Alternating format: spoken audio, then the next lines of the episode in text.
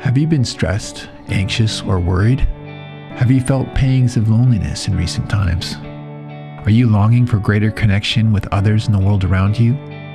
In a phrase, are you looking for happiness? You are not alone. Millions of others are seeking this feeling of spiritual, mental, and physical wellness too. This podcast explores the underlying causes of unhappiness and shares with us the secrets of rewriting the frequent thoughts and redirecting the common behaviors that keep us in that state. Join forensic psychologist and best-selling author Dr. Neehall and her guests as they dive deep in the realm of psychological wellness and explore ways of finding happiness on demand. Good day. Welcome to this podcast. I'm Alan Edwards, and today we're talking to clinical psychologist Dr. Joan Neehall. Dr. Neehall has written a Wall Street Journal best-selling book, Happy is the New Healthy. Dr. Neehall knows a lot about grief counseling, and there's a lot of grief in this world. Recently, there was an accident outside Dauphin, Manitoba, between a bus and a truck that claimed 15 lives and injured 10 people. The community was absolutely stunned by this. And of course, everybody was grieving. People lost relatives, people lost grandfathers, fathers, uh, important people in the community to have 15 people uh, lost in one day and seriously serious injuries to others, there's a lot of grief. Dr. Neehall, how can people cope with this type of, of grief? You know, Alan, that's a good question because we're dealing with grief that's not just a loss in terms of a death, but we're talking about environmental, unexpected things like a tornado in Alberta recently, and people lost their homes. 15 people lost their homes as a result of this. So we're looking at environmental disasters as well.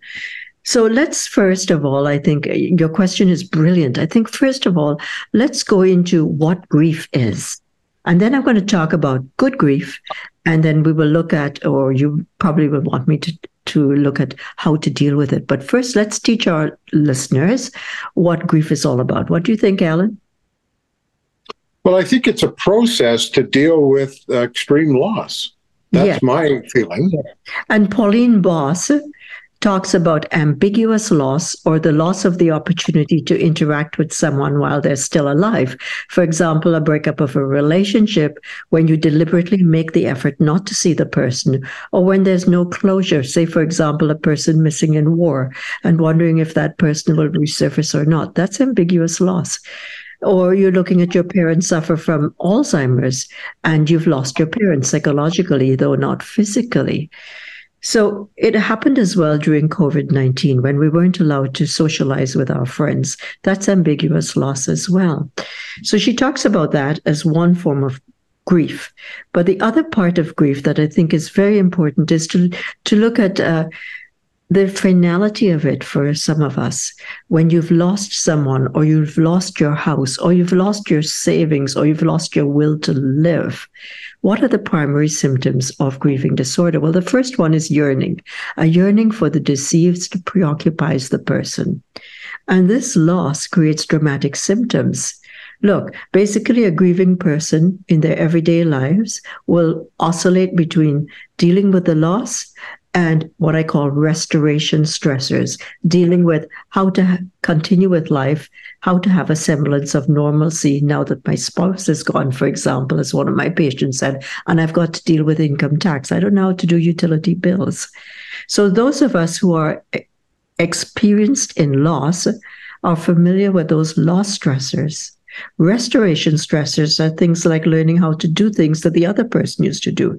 And you might find when you're going through grief that you sometimes you're able to laugh with friends, you can go to a movie, but then without warning, the tears well up and heart pains appear. And so grief for me is characterized by a contradiction. On the one hand, it's a complex and painful mixture of thoughts and emotions triggered by the loss of someone. On the other hand, it's a natural and positive healing process that plays an essential role in helping us work through and let go of the often unavoidable drama of loss. It's experienced most commonly in the context of death, but as you pointed out earlier on, there are environmental disasters as well. It, therefore, it comes in many forms, like the loss of a relationship, loss of wealth, the loss of your job. And did you know it came from the Latin word gravis, which translates into heavy burden? It emerges from us as a heavy burden of emotions triggered by the loss. And we're all likely to experience grief at some point, but each of us will experience it differently based on our expectations and beliefs about the nature of grief. So, some researchers like Stroebe and Schut in 1998 grouped the grief symptoms into five categories, which I think are very useful physical, cognitive, emotional, interpersonal, and lifestyle. So, what are some of the physical signs of grief? That could include loss of appetite, difficulty sleeping, fatigue, loss of energy, physical pains, a suppressed immune system, and even episodes of severe, profound weeping. I had a patient who said to me, "I spent the whole night, whole night crying hard, Doctor Neehall, and I'm still crying." She'd lost her husband in in a car crash, and her husband was just 32 years old, and she was 25, and she had her six month old son with her when the police came to tell her this. So that's profound grief. But there are also cognitive symptoms. It can influence how we think and perceive the world. Grief subjects, or when you're going through grief, you can feel dissociated or distant from reality. It's almost like you're looking at yourself going through the motions and you have feelings of disbelief concerning the loss. You can experience confusion, memory problems, lack of focus, short attention span. So, those are some of the cognitive issues. What about the emotional symptoms? Look, they can include depression, guilt, anger, hostility, uh, social anxiety, separation anxiety, despair, feelings of isolation. And these emotions will occur at different times, not necessarily sequentially. And what about interpersonal problems? Grief is characterized, just like depression, by social withdrawal and feelings of distance or and resentment towards relationships that could have been healthy before. I had a patient say to me, I can't go to my book club anymore. I feel so distant from these people. They're so happy. So sometimes you feel a lack of connection with others. Some others tell me they feel like a fifth wheel. What are some of the lifestyle symptoms of grief? Sometimes people can't get out of their pajamas they can't go through daily routines. They feel a heaviness and they stay away from activities that in the past they found stimulating, like socializing, for instance. There's anger as well that will happen, and anger is triggered when the grieving person perceives that what is happening is unjust and frustrating. Anger actually provides a way for them to express the, their powerlessness and despair. So, this is an important point for the listener. The grieving person might appear to be hostile or bitter, and it's crucial for us to be compassionate if we're on the receiving end and we're at the brunt of their anger. Understand that their anger is just a symptom of, of their deep grief, and it will pass as they go through the grieving process. Now, how long does grief last? The duration depends on the extent and the nature of what was lost. For some people, losing a pet is like losing a child. For some people, losing a spouse is the end of the world. Following the loss of a job, for instance, you will feel grief as well, but it might not be as long as the other forms. And what are the five stages of grief? You know, Elizabeth Kubler Ross was, she wrote her epic book. It, I believe it was in 1969 on grief and dying because she was working with terminally ill patients and getting them, at least trying to get them to come to terms with their death. And she gave us five stages. The first stage is denial followed by anger, which is a failure to deny the loss. And this is followed by depression and eventually leads to acceptance and letting go of the person's loss. Now, David Kessler worked with Kubler Ross, and he has written a book recently in which he talks about the sixth stage of grief, which is finding meaning. What's important to underscore, as I, I, have found with my own patients, is that these stages aren't sequential. At one minute, you might experience all of these stages and feel you've been put in the blender and the pulse button has been pressed. You can emerge feeling scattered, and desperately trying like Humpty Dumpty to put the pieces back together again, and you can't. So the grief process oscillates between a loss and a restoration orientation. The loss orientation involves acknowledging the loss and experiencing the associated pain as a necessary part of emotional healing. The restoration orientation involves stepping away from emotion and dealing with the more mundane practical lifestyle issues caused by what was lost, like paying utility bills, getting the snow removal done, getting the lawn done. Grief sometimes looks like a U shaped curve. Now, that's important to look at. And that's actually very useful. If you can take the model of a U shaped curve for grief, you can move from high morale and energy to low morale and hopelessness, and then cycle back to high morale and energy. The high point be- is the beginning of the curve, and that's characterized by the manic energy of denial shock, anger. The low point in the middle of the curve is profound, deep despair and depression. And finally, you cycle up to the high point of the curve, the end of the curve, which is the restoration of energy and morale as the losses are accepted. Life resumes. Grieving individuals exhibit increased activity in the amygdala, and that's useful for us to know.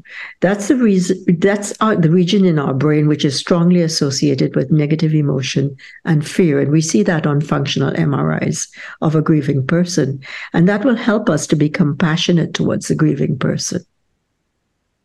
Remember, they're having a flood of negative emotion and fear. People describe grief as heartbreak. Haven't you heard that? Well, she died of a broken heart. Well, I got news for you. The grieving person may experience pain in their heart. Did you know that? That's called broken heart phenomenon. This refers to in, the increased risk of mortality following the loss of a loved one, and in particular, the risk of death from cardiovascular disease. The risk of coronary heart disease is twice as high in the six months following a client's loss, and that is seen in O'Connor's research in 2019. In fact, O'Connor pointed out that this increased risk of heart disease was even more significant than the risk associated with smoking. So the physical stress associated with heartbreak should be taken quite literally. With time, most people will go through grief, and the experience can be viewed in hindsight as a necessary and healthy process of letting go. Unfortunately, for some individuals, it's not so straightforward. The grief process can become obstructed as opposed to the U shaped curve that represents the normal process or tra- trajectory of grief. With complicated grief, the duration can stretch for over two years, and it can be transformed from being a healthy process into a serious mental health condition. And we use complicated grief to differentiate this form of grief from normal grieving. If normal grieving is a medicine, complicated grief is a serious allergic reaction to that medicine that requires medical assistance. Complicated grief can cause depression in the form of self dislike, an inability to perform daily tasks, a generalized loss of interest in life, what we call anhedonia, an obsessive, painful interest in returning to what was lost. So, those basically are some of the things that we look for in terms of grief. So, I had a situation where I met a man socially last week, and we, he told me he had three kids in the conversation. And later on, I he mentioned something about living in North Vancouver, and I said, "Do all your three children live there?" And he he stopped and looked at the ground and tears welled up. And and he said i lost my daughter in a house fire four weeks ago. And he went on to tell me about how there was a house fire in her basement suite and she couldn't get out. And uh, she was uh, in the health profession and she's gone now. And i didn't know what to say. And i wonder what you would if he came to see you what you would advise him because he said, You know, I'm never going to get over this. I think the first thing I would do would be to acknowledge that the loss can be difficult, especially if it's the loss of a child. And what is helpful is to approach this loss through a structured positive framework in which I would be looking at ways for him to live a nuanced, different life while keeping the legacy of his daughter alive because experiencing the pain of loss is a necessary part of grieving. Journaling the loss can be very helpful. I've used that. I would use it with him. Setting aside time every day to focus on grief is very helpful because in that way he would compartmentalize times when he was grieving versus times when he would attempt to function with a semblance of normalcy in his day-to-day life moving between the oscillation in other words alan of loss and restoration would be crucial with him to get him to do that and active coping means that you d- directly address the source of your emotional pain look at the thoughts, look at the actions that change the way you look at it. I think that's active coping that we need to do. We need to look at avoidant coping skills that he might be using too. And that's like when he says to, well, I'll never get over that. Uh, it, it's, and it's more by saying that actually, he's using a strategy that takes his mind off the event. I would rather see him journal. I'd rather see him doing something active, like speaking to a trusted friend or a mere acquaintance like you uh, of, of his pain. I think that would be very important. While the avoidance coping skill could be alcohol use. So that would be one of the things I would do. There's more that I would do with him. I'd get him to talk to me about his child, his daughter, because we can reframe the situation in which we focus on his thoughts or focus on the emotions on how he feels about the loss of his child because it's normal for that's something I'd be underscoring with him that it's very, very normal to feel that there are no positives in his loss right now. The wound is very raw, and what I'm doing is taking the band-aid band-aid off it, and it's bleeding and it hurts. So I need to be respectful of that.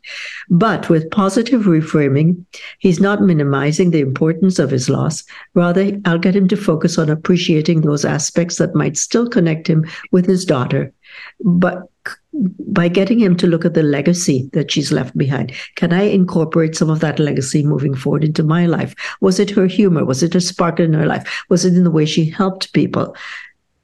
Get him to laugh. And then another thing that I have found very useful, I would ask him about his, remember I said it earlier in our podcast, I would be asking him about his philosophical approach to life. Does he believe in an afterlife? What does he believe that happens when people pass or people die. Uh, and I would want him to tell me what happens. A lot of my patients will tell me that they take solace in the hope that there is a life after this one, there is a God. Now, if he does not believe in that, that's fine too. I would ask him, however, to do something to create a closure ritual that will resonate with his philosophical approach to life while valuing and respecting and treasuring the gift that his daughter was and is in his life. So acceptance is not about being okay with your loss. It's natural to feel that you'll never be. That's what he started by telling you, and he's right. So instead, it's more about focusing on what comes next and how you learn to live with the loss.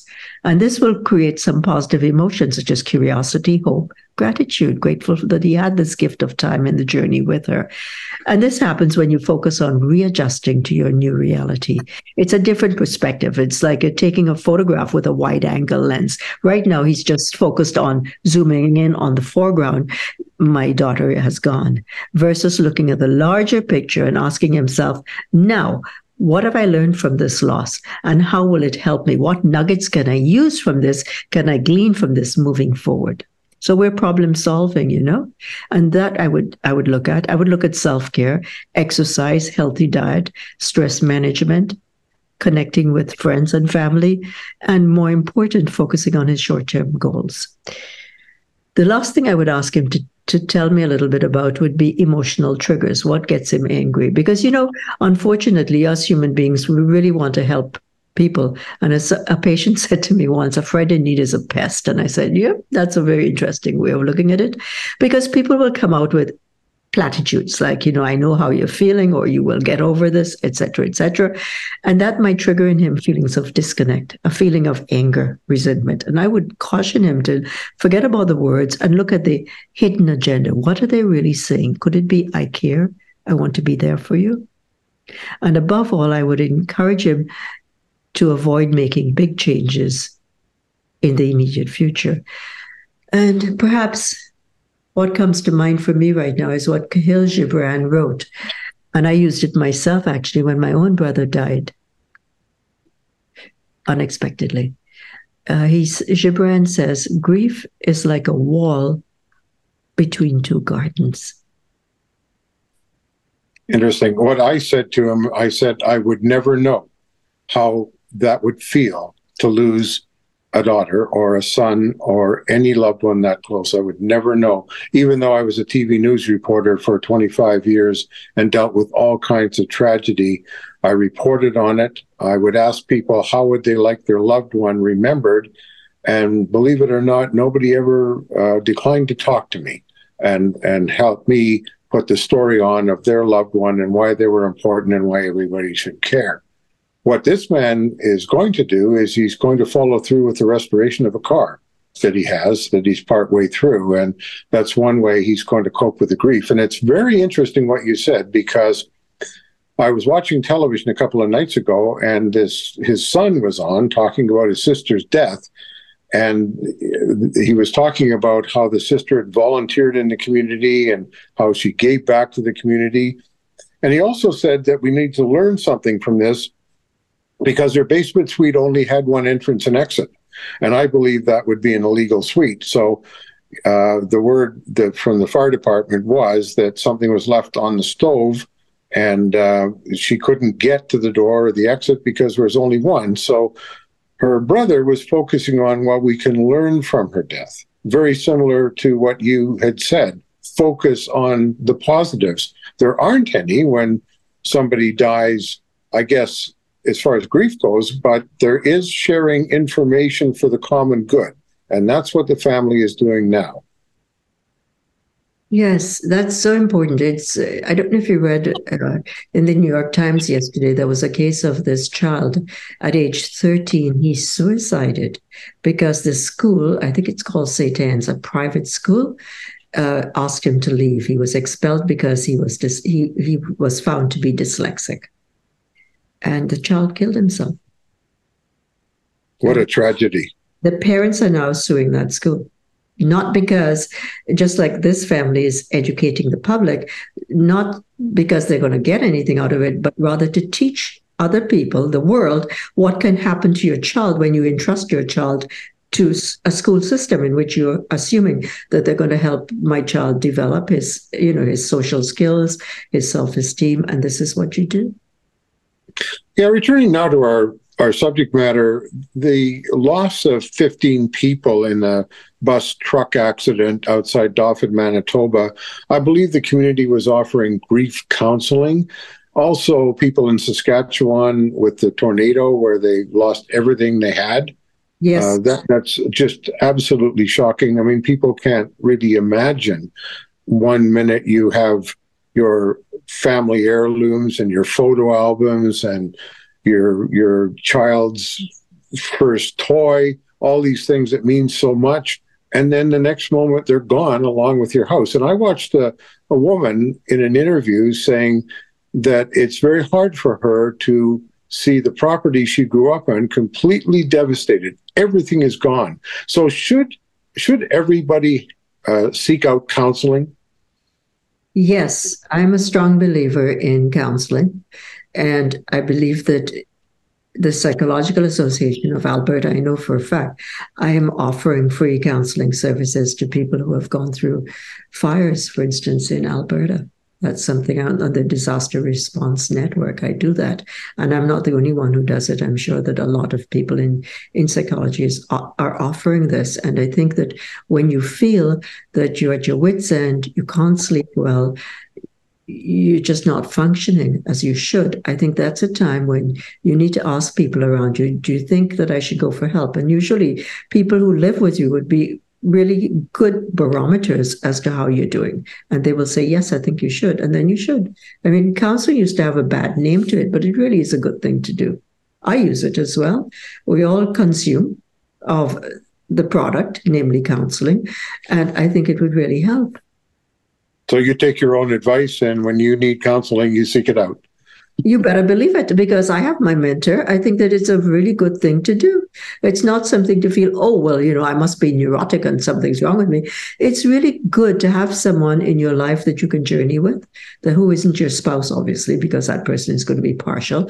And you can discuss things, you know, like life changes, whatever.